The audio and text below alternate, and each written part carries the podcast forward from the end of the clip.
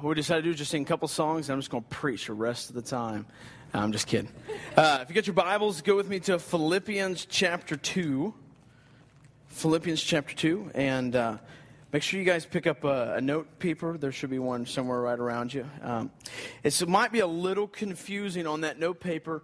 Um, there is, it kind of, like, it doesn't really make a whole lot of sense because there's like a main point, like, like three main points and then we get to like another main point and then like a like another main point. And then it kind of stops. Um, that's on purpose because this sermon is going to be over two different weeks. Uh, so instead of preaching for two hours today i'm going to preach for an hour today and an hour next week okay?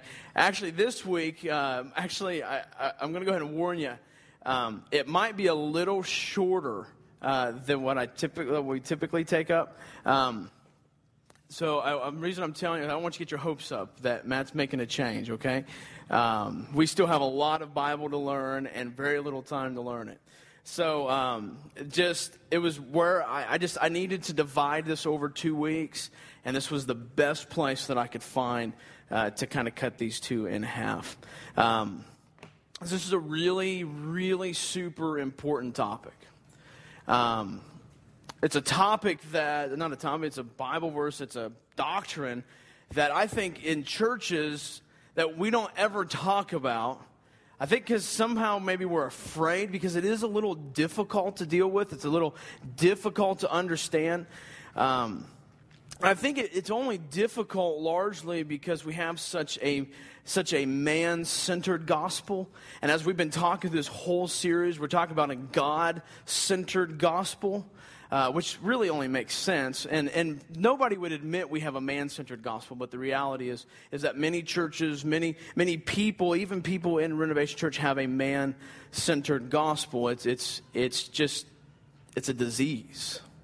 Because we want man at the center, we want man to get credit, we want all that. And the fact is, that's not where we're at. So, this, what we're going to talk about today, is super important. Um, we typically call this part of our life of a believer. Wow. And it's all decided to cry at once.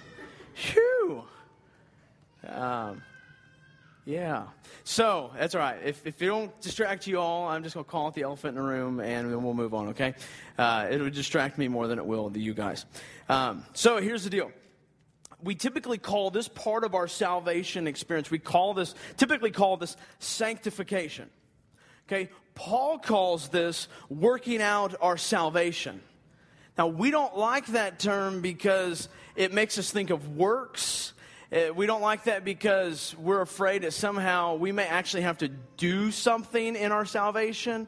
Um, it, it, it, scares us. And I, I just want to set you at ease right now we're not saved by works, but works are a part of our salvation. We are not saved by works, but works are a part of our salvation. All right? Now, for some people, that already still makes you uneasy, okay? But we're going to take a look at what Paul says. Now, again, we, there's nothing we can do to get ourselves to heaven. It is only by the grace of God through faith. We've talked about this already through this whole gospel series but works are a necessary part of our salvation.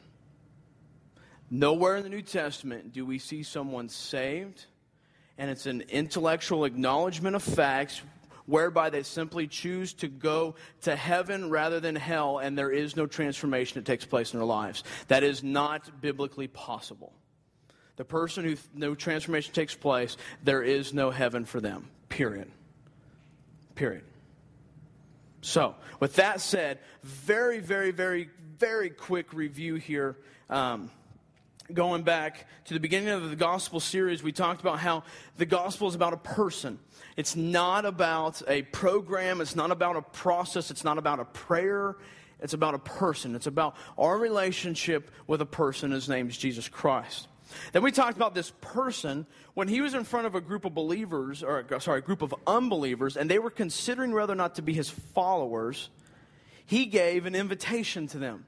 And his invitation to them wasn't, hey, come pray this prayer. It wasn't, hey, would you like to join us? You know, we're on this little mission here. We're trying to reach the world. You know, like that wasn't Jesus' uh, call of them to follow him. His call was this you have to hate your mother, father, brother, sister, in order to be a disciple of mine. He says, you, you can't even be a disciple of mine unless you hate them.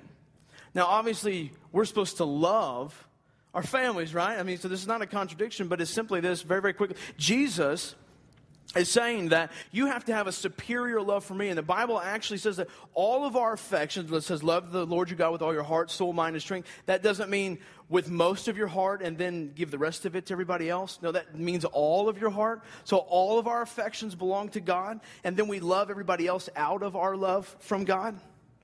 So we have a superior love, an exclusive loyalty to God.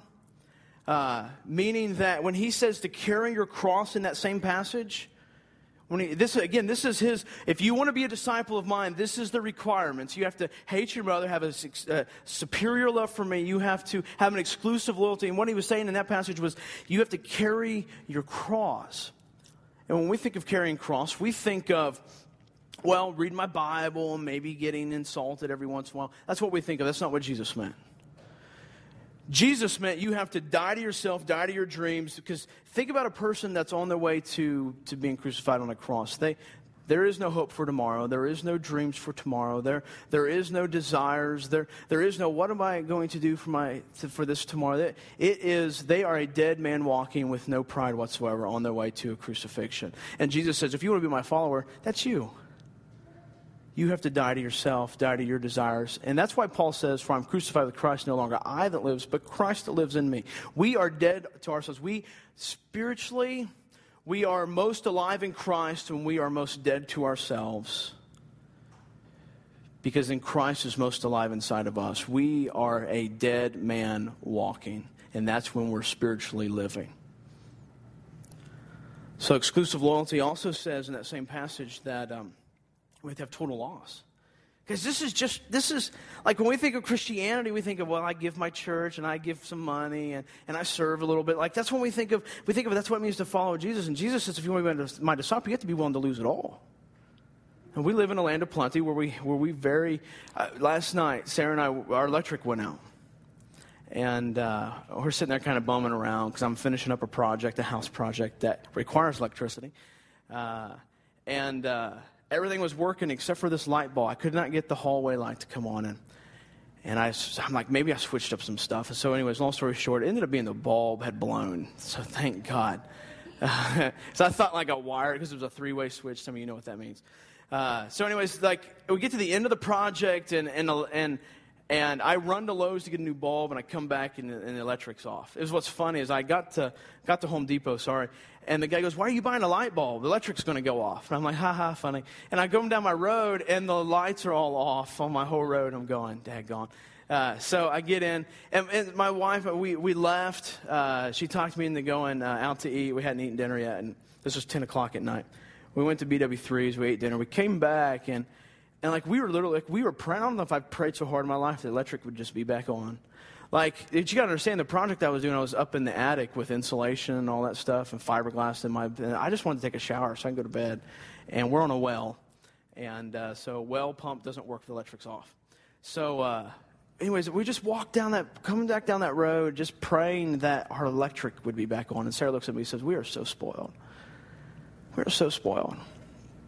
And you know, it really hit because I'm like, are we willing to have total loss for Christ? What if He told one of you or myself to go to some foreign country where there is no running water and there is no electricity, and you're called there to take the gospel to those people? Would you do it? Would I do it? We like to think we would. But Jesus says, if you want to be my disciple, you have to be willing to have total loss. So then there comes this, this point then where we decide to follow Jesus. And, and we talked about what that looks like. And we talked about specifically a God centered view of what that looks like.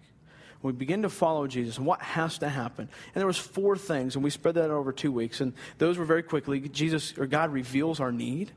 We have to know we have to realize there's a need for something. I mean, many of us go to people with, that, that we go to work with, they don't see a need for Jesus. And that's the problem. Well, I'm doing good the way I am. Well, that's right. Jesus, God has to reveal a need to them. And God changes our hearts. We saw this all in the passage of Nicodemus, John chapter 1. God enables our belief and God transforms our lives. These are all necessary components of what Jesus calls being born again in John chapter 1. Necessary components. God reveals our need, God uh, changes our hearts, God enables our belief, transforms our lives. So, what happens then is it's about a person. Jesus gives us call, and then we're born again, and then begins this process that Paul calls working out our salvation. So when we think of salvation, I mean, I grew up thinking this way too, and we think of salvation, we think of just the born again process. Like, and even that, we just think about faith. Think about putting our faith in Jesus. That's what we think of salvation. But salvation is that whole born again process, revealing need and changing heart. And then it also is all the way to the point where we are finally glorified, or what we call glorification. That's when we meet Jesus in heaven.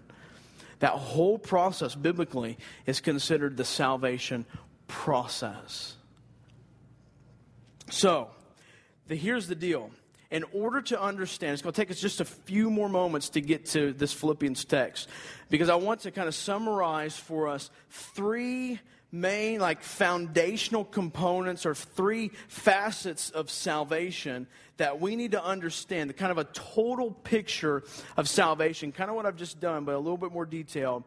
Um, and, and what it takes, or the, the salvation process, so that we know right where we're sitting at when we're talking about this, cha- this passage in Philippians chapter 2. The first thing, the first foundational component of salvation, as the total picture of salvation as Scripture describes, is number one salvation involves a change.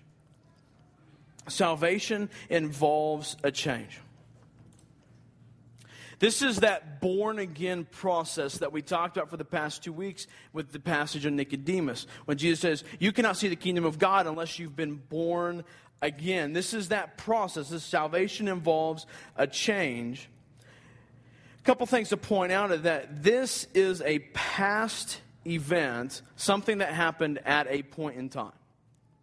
Okay? This is not a process. This is not something that took a while to happen. This is something that happened at a point in time. There was a point in time where you were either born again or there's never been a point in time where you were born again. This is something that happened to you. Something that happened to you. It's God who reveals your need, God who changes your heart, God who enables your faith, and God who transforms your lives.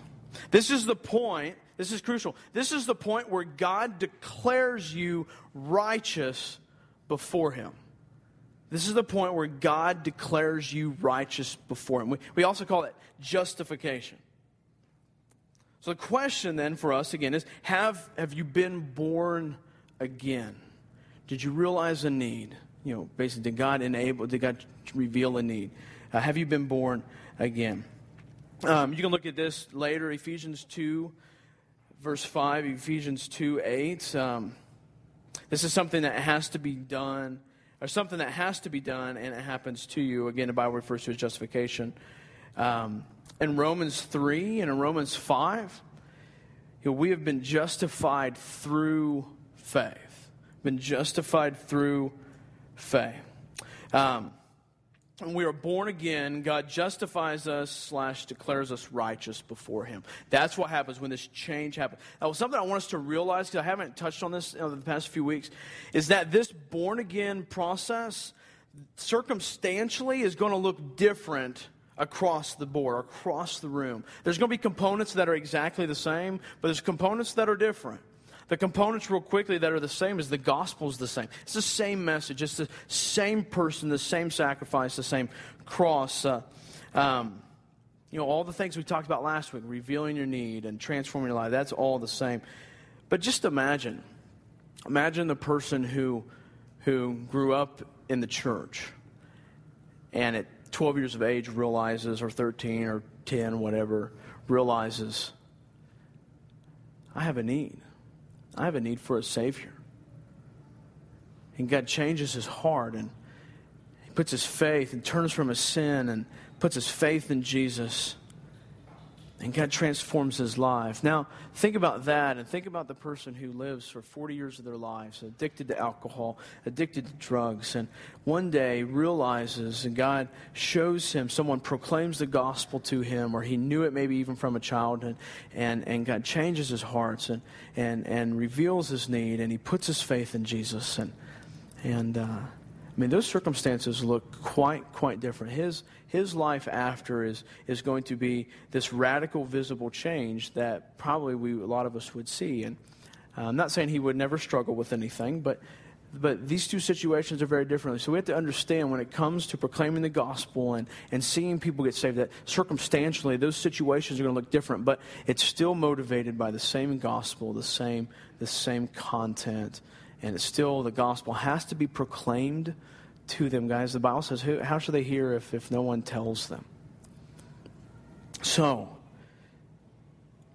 justification is at a point in time and something that happened in the past. If you're a believer, this part of salvation happened at a point in time.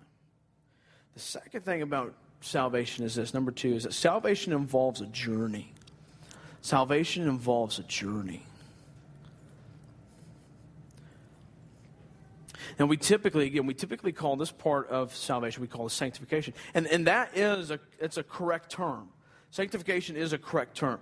Uh, I, am not saying like we should call it this, but I'm, my point was that we're afraid to call this part of the salvation process because we just don't want to deal with what Paul says about works in our salvation. So it's easier just to call it sanctification and just just gloss right over this text uh, in Philippians chapter two.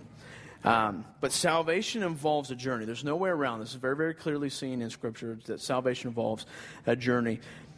But if we stop at the change, we miss biblical salvation. If we just classify the initial change as salvation, then we miss what biblical salvation looks like. Because this change leads to a journey. At the change, we are declared righteous before God, and that begins a journey by which we are made righteous. That's the key.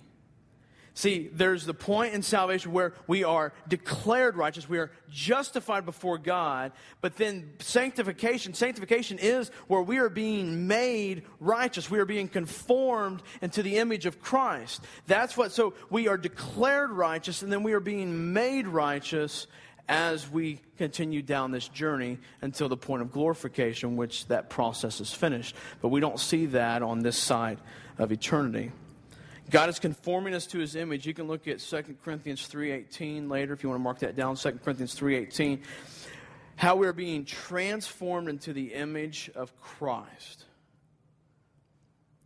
In the image, being transformed into the image of Christ. This is, this is the process of being saved, in the process of being saved. Now, now hear me clearly. If, if the change took place, if the change took place, what we typically, we typically think of salvation, if that happened, you are saved, you will be in heaven. But it necessitates a process and necessitates what we're talking about today.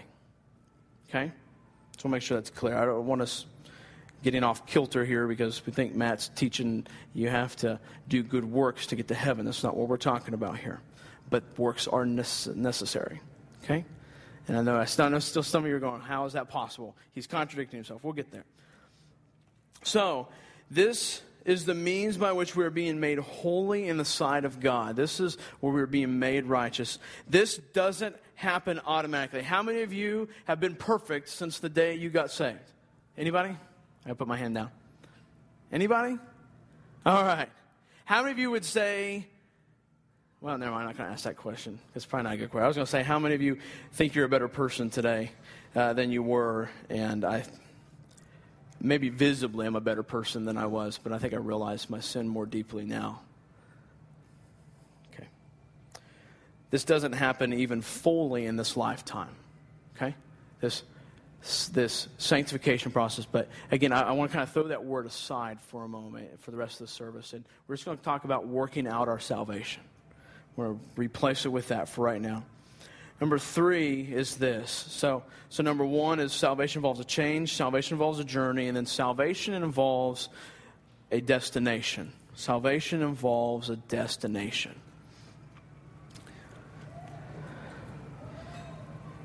If you've read much of Paul's writings, how, how many times does he, does he talk about looking forward to the prize? I run the race, you know, I'm looking forward to the prize. He's talking about salvation, being in the presence of God. Uh, salvation as a future prize. And um, you can take a look at 1 Corinthians 9 and Philippians 3. And Paul talks about running after the goal of his salvation or the prize of his salvation. Um, you know, we are to be, we will be at that point, guys. This is so awesome. I mean, and, and, if you're a believer, like, this should twist your heart just a little bit, guys. But it's at that point when we will be reconciled to God, be in the, being in the presence of God. Like, we're reconciled to God in our salvation, but it's at that moment when we will be in the presence of God. Be in the presence of God.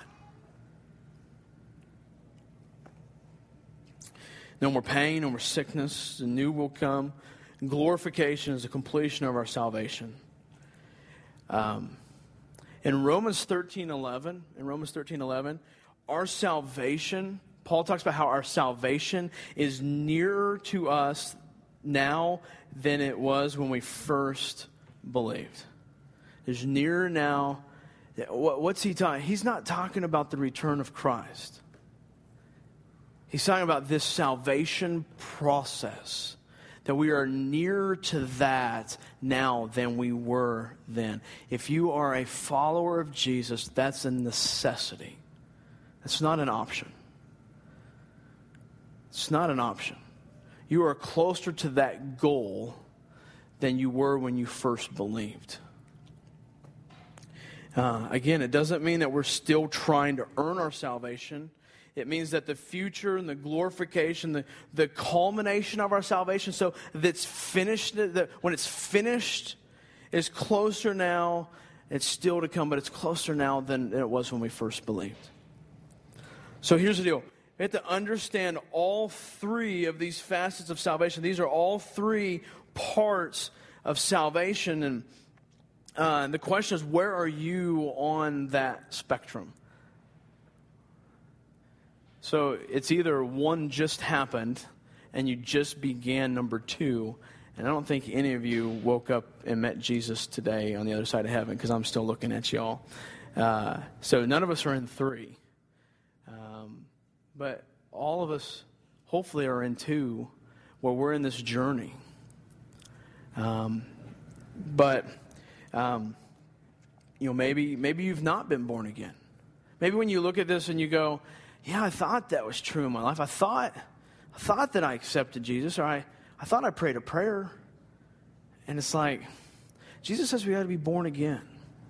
A transformation has to take place. Now, for each of us, that transformation is going to look a little bit different. You know, for some of us, it's going to be a radical change, but there is a transformation that takes place. You go from loving darkness to desiring and loving that which is light. That's a necessity. That doesn't mean you're going to do that to its fullest extent. It's got to start somewhere.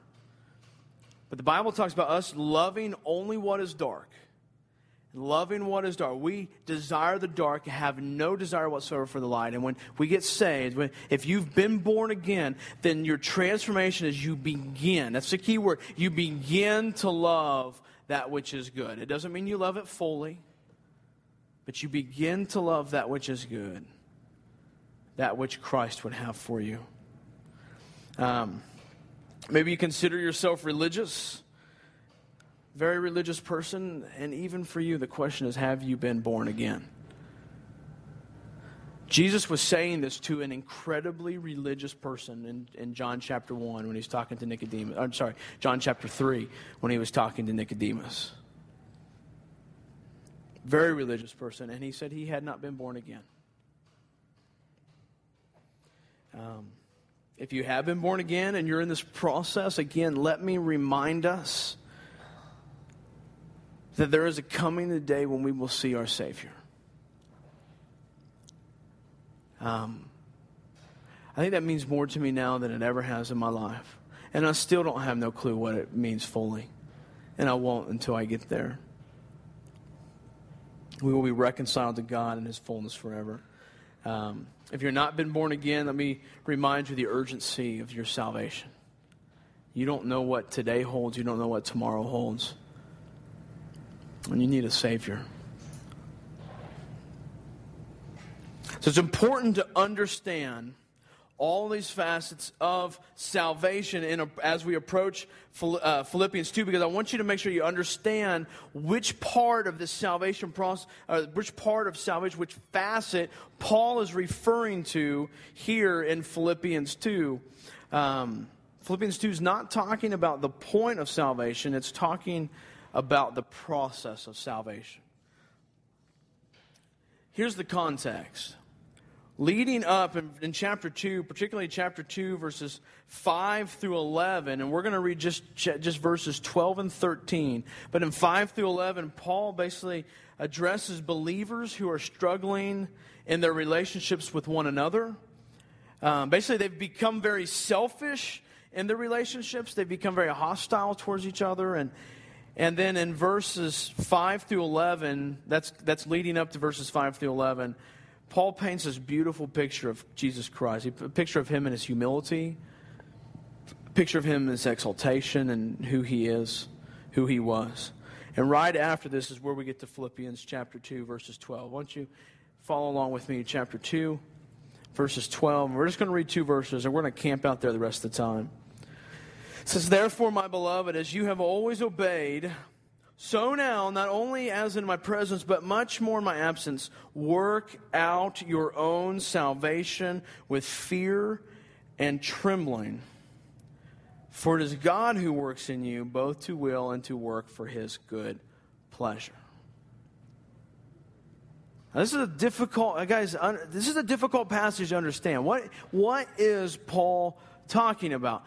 With a man centered gospel, this turns into a works based salvation. Because what are we doing? What are we doing as a part of our salvation? And obviously, Paul, in this passage, we're going to see this. This is not a man centered gospel. This is a God centered gospel. What God is doing, even in this part of salvation. So basically, if, if, go back to that verse you can really insert a continue to work out your salvation, your own salvation, with fear and trembling, for it is God who works in you both to will and to work for his good pleasure. Paul is really, what he's doing here is he's finishing up a thought that he began back in chapter 1. If you just look back at chapter 1, verse 27, it says this Only let your manner of life be worthy of the gospel of Christ only let your manner of life be worthy of the gospel of Christ. Again, he's speaking to people who know the gospel. He is saying that your life needs to be a reflection of the gospel. And that's what he's saying in 120. Only let your manner of life be worthy of the gospel of Christ. Only let it be a reflection. Is your life a reflection of this gospel? Not simply, I do good things, I love my church. I don't drink beer. You know, I don't get drunk or whatever. I, it, it's, it's more than that. Saying, is your life, does your life show, guys, this is key. Does your life show the effects of the indwelling of the Spirit? When someone looks at their life, at your life, when you reflect on your life, can you see the Spirit at work in your life, changing you, molding you, growing you, convicting you of sin, not feeling guilty. Guilt and conviction are two very different things. Everybody can feel guilt, but only those indwelt by the Spirit can feel conviction. Does the Holy Spirit speak to your heart of your sin and speak to your heart of your salvation? Uh, can you see the effects of the indwelling of the Spirit in your life? Your life is how this gospel is worked out day after day after day. So here's the deal. Based on this, we're going to look at we're going to look at three foundational truths about salvation that are based out of this passage. We're not going to get to all three of these. Matter of fact, we're only going to get to one really, and we're going to touch on the second one for just a moment, and we're going to finish up two and go on to number three next week. So we're just going to look at number one. What is a foundational truth about salvation? Now remember, this part, what, what Paul's talking about here in Philippians, is this process they're talking about the process. We're not talking about the point that you were saved. You were sealed in the Spirit. You were guaranteed. Again, that's all guaranteed because of Christ and because of the Holy Spirit, because of God's work, not guaranteed because of anything good that we do or did do or will do. But we're talking about this process. So, out of this verse, what are three things that we learn from this verse that helps us understand? There's three truths, foundational truths about salvation, particularly the process. Um, the first one is this that the grace of God undergirds every facet of salvation. The grace of God undergirds every facet of salvation. Again, this is a God centered gospel, not a man centered gospel, a God centered gospel. Just a reminder, and you know, I know I've said this a hundred times, but last the last two weeks we looked at this process of being born again. And we talked about how that's God who changes our hearts and God who reveals our need and God who enables our faith and God who transforms our lives. And He does all of this. It's His work.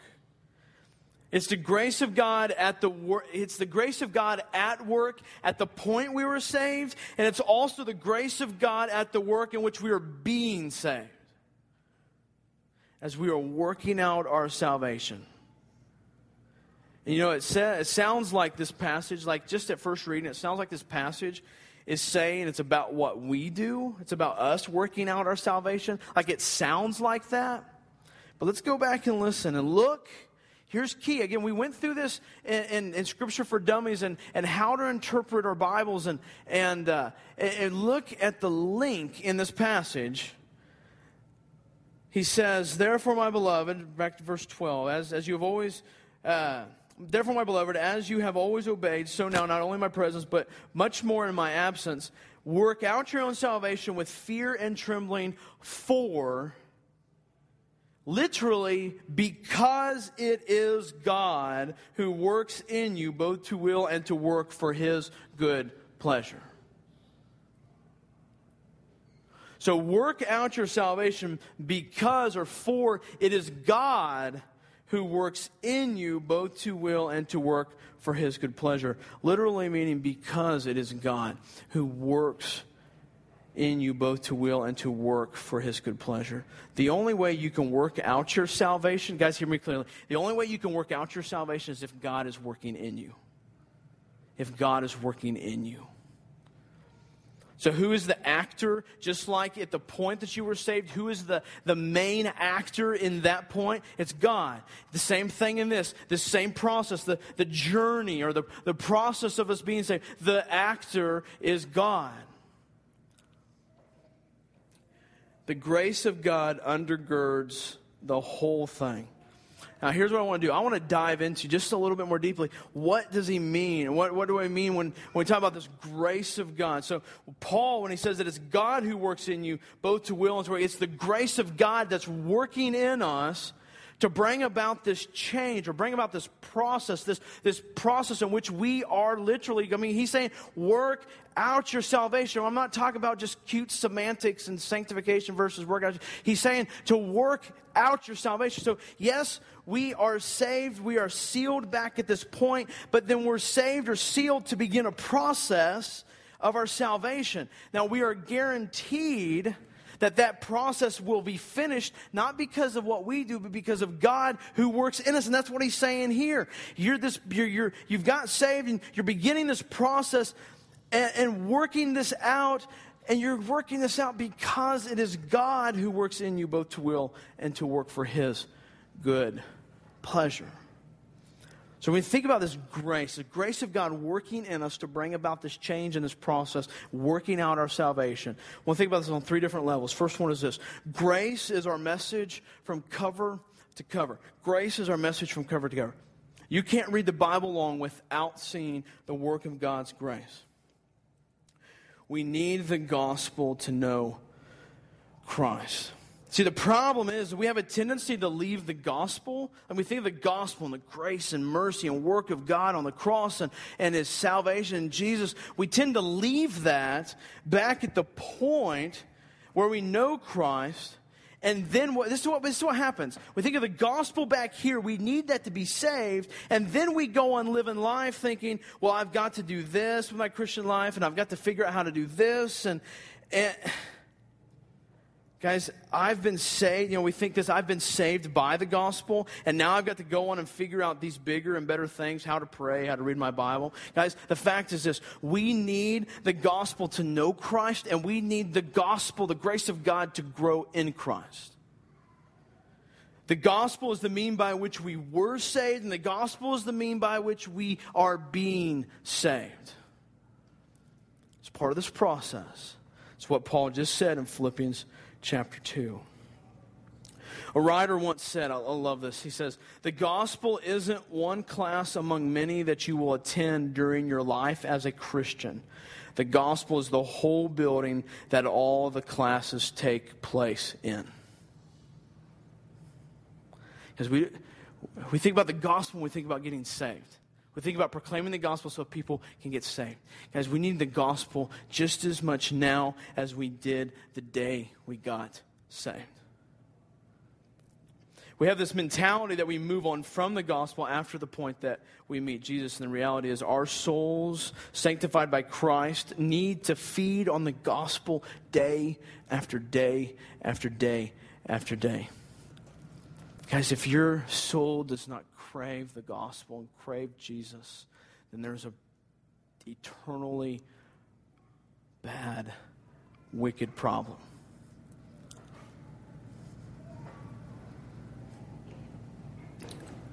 Guys, there, has been times in my life where it becomes centered around me. And you know, and my need for the gospel begins to subside. And then God will bring me back around. So I'm not saying that, that you, you're not saved unless you just, just want to sit and pray all day. That's not what I'm saying. I'm saying, is there a work, is the effects of the Spirit working in your life? And the part, the, one of the biggest effects of the Spirit working in your life is going to be a desire and a hunger for the gospel. I mean, do, do you long for Jesus? Like, seriously? I, I grew up in church. We talked about Jesus every once in a while, you know. It's cool. No, like, do you love, do you long for Jesus? I'm not saying do you long for the day where you meet him, that too. But like, do, you long for him to be in control of your life, for him to just express his love toward you? Like, do you long, do you long for that? Um, you know, talking to my wife through this series, and she's like, man, I just, I just so much more in love with Jesus. Talking about this gospel, and and, and we talked about that, and and, uh, and I'm like, it's because our souls were created, saved to crave the gospel. Our souls were creative, created, and then we went the wrong direction, and then they're saved to crave the gospel. Because if you ever get over the gospel, if it's ever kind of like old hat, then you were probably never saved in the first place. The gospel is the foundation for every dimension of our lives. And we need the gospel to know Christ. We need the gospel to grow in Christ. Guys, the gospel or grace is our message from cover to cover. Number two, grace is our master. Grace is our master.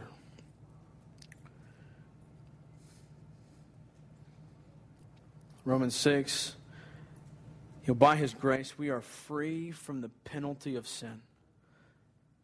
Read Romans 6. By his grace, we are free from the penalty of sin.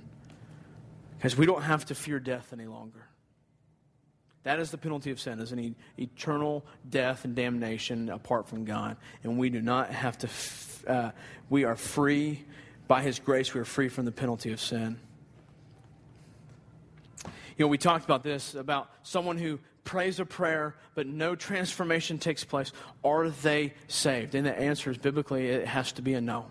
I know we, we want to, well, they're just trying to still figure it out and blah, blah, blah. And, or they prayed the prayer and they just haven't made Jesus Lord of their life. That's not even scriptural. It's not possible. There is a transformation. It, it may be very, very little, but there is a transformation that takes place. Again, that's because it's what God does. Why would God take residence in someone's heart to have no effect on them? Think about it. By his grace, we are free from the penalty of sin, and we are, by his grace, we are free from the power of sin. Romans 6, guys, in Romans 6, we died to sin. If you have been born again, guys, listen, if you have been born again, you are dead to sin. Sin has no power over you any longer.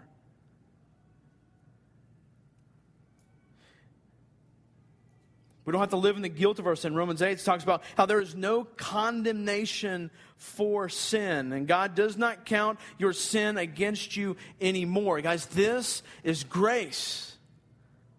This is grace. And you say, but, but I still struggle with sin. Well, yeah, so did Paul. Paul said this in Romans 7. You know, I do what I don't want to do, and I do what I do, and I don't want to do, and blah, blah, blah, blah, blah, blah, blah, blah, blah. He just goes on. He's struggling with the sin. And, and he says that who will rescue me from this body?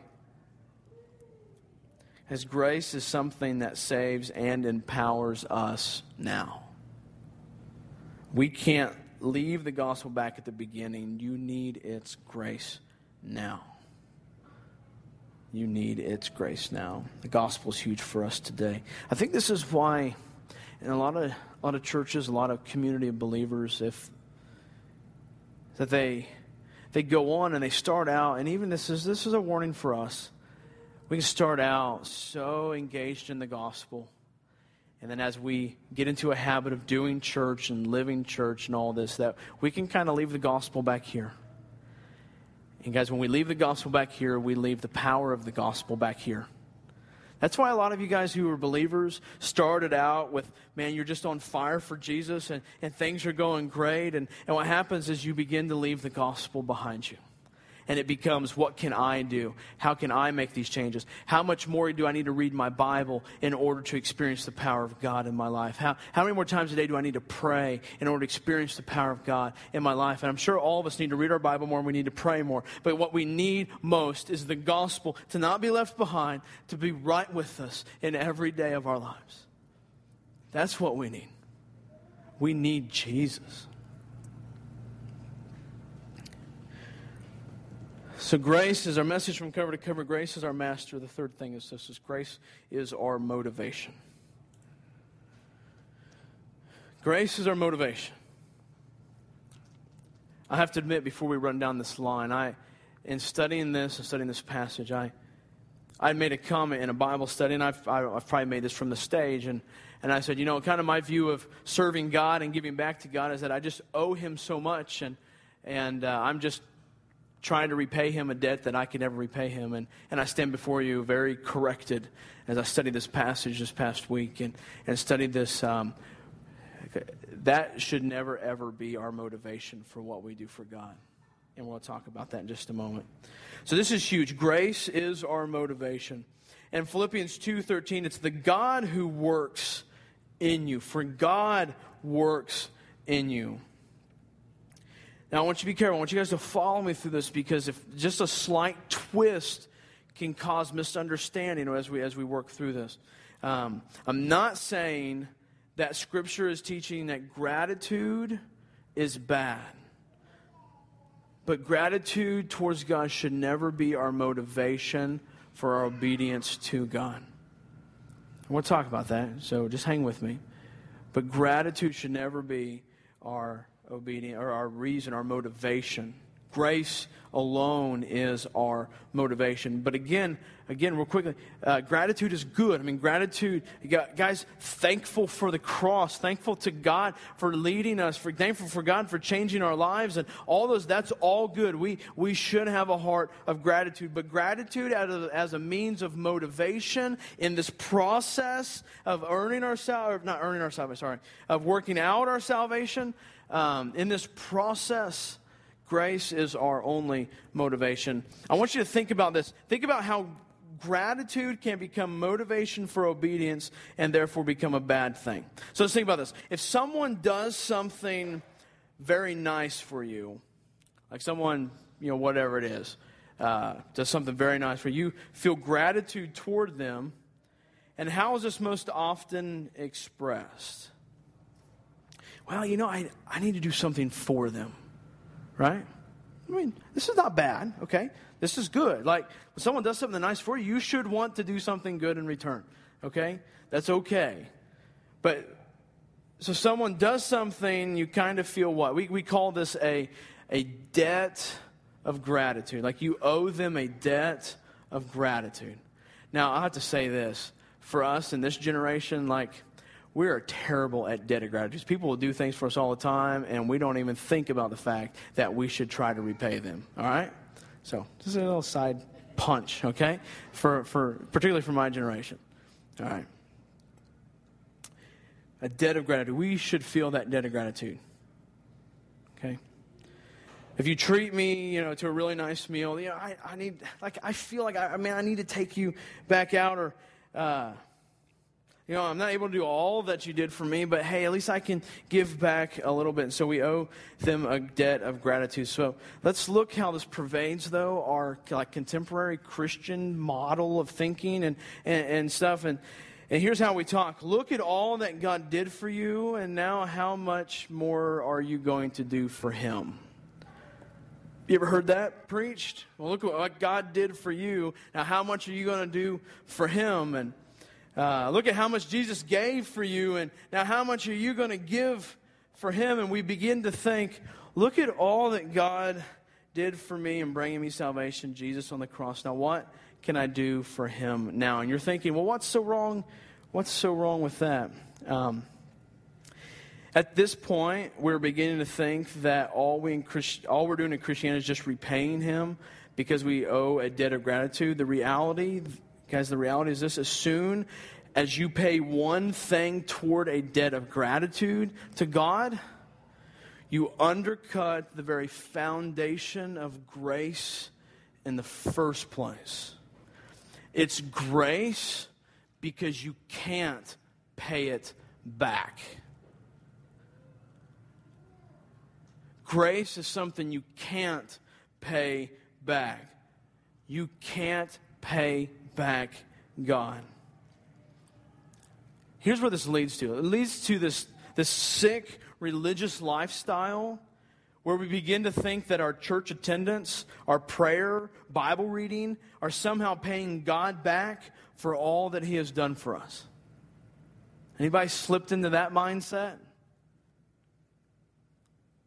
That somehow, you know, my, my giving to the church, my time is somehow paying God back. The reality is, guys, the reality is this we are not in debt to God. We are not in debt to God. I would even go so far to say this that you don't owe God anything.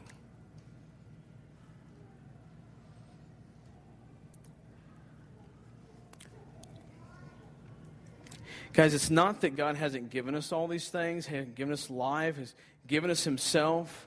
The beauty of Christianity, guys, is, is not that He did all these things for us then. And so now what can we do for him? The reality is this is that God has not stopped giving to you. It wasn't God gave you the gospel so that you could then go do all these things for Him. He gave you the gospel. He gives you today. He gives you tomorrow. He gives you the grace for the next day and the grace and everything you need for the rest of your life. He hasn't stopped giving to you.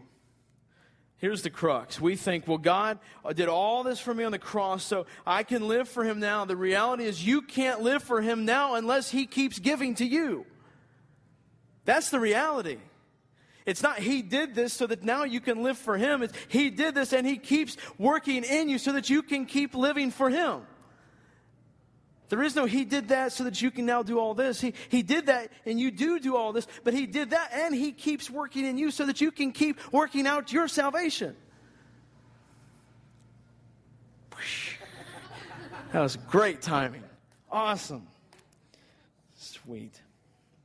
You know, someday if we ever build a building, there's like some certain things. Like I'm gonna have a button, just whoosh or a wah. Uh, guys, um, guys, that is the gospel at work in saving us. It's working through us.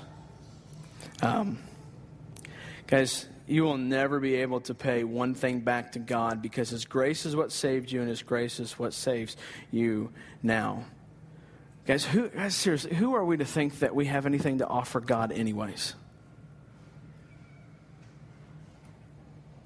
Um, the truth is, if you've been a believer for 75 years, you're just as desperately in need of grace today as you did 75 years ago.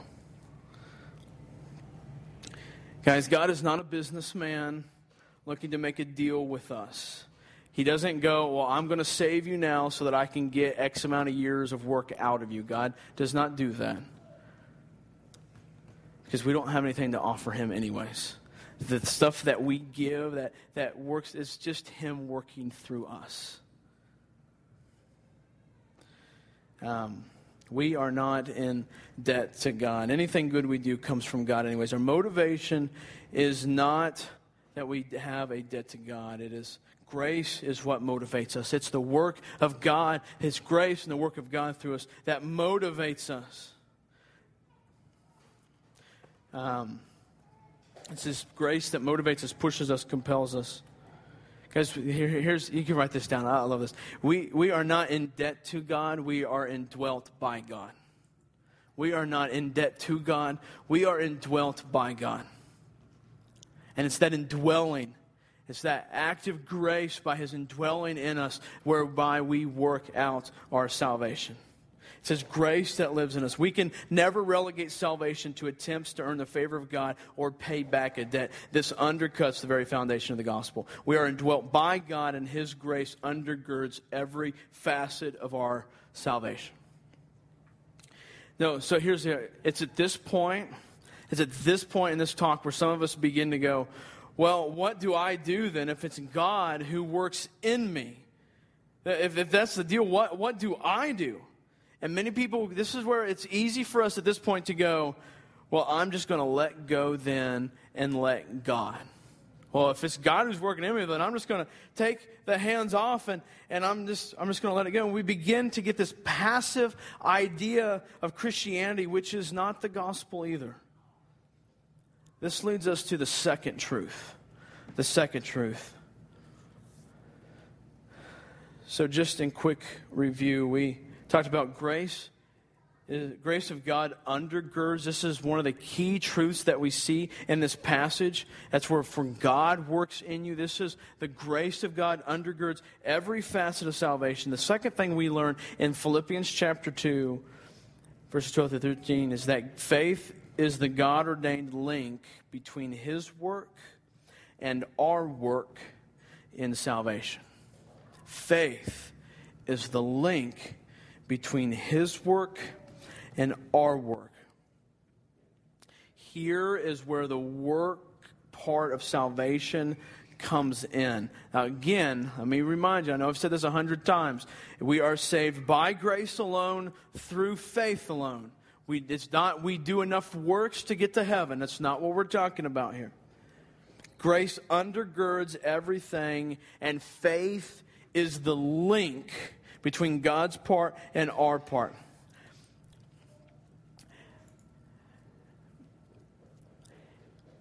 This week, I want you to go read through Matthew chapter 7. I want you to go read through Matthew chapter 7.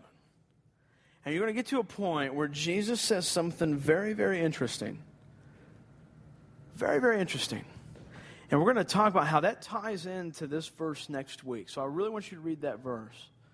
But Jesus, in that passage, he says that the only ones that are going to heaven are those who do the will of my Father.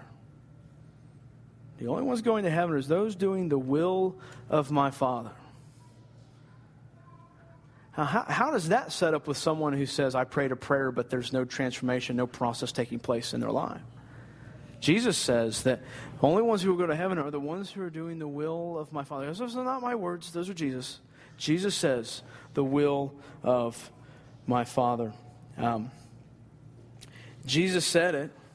Obviously, obedience to the Father's will is very important to Jesus. It even has something to do, guys, it even has something to do with us getting into heaven. And Jesus said, I, I, Jesus said it, Matthew 7. And guys, obviously, in some sense, they do. And but we have seen and we know that there is no chance that we can do anything to earn our salvation. We know that faith is the only way by which we can be saved, and we know that we are justified by faith alone. So the question then is how do these two go together?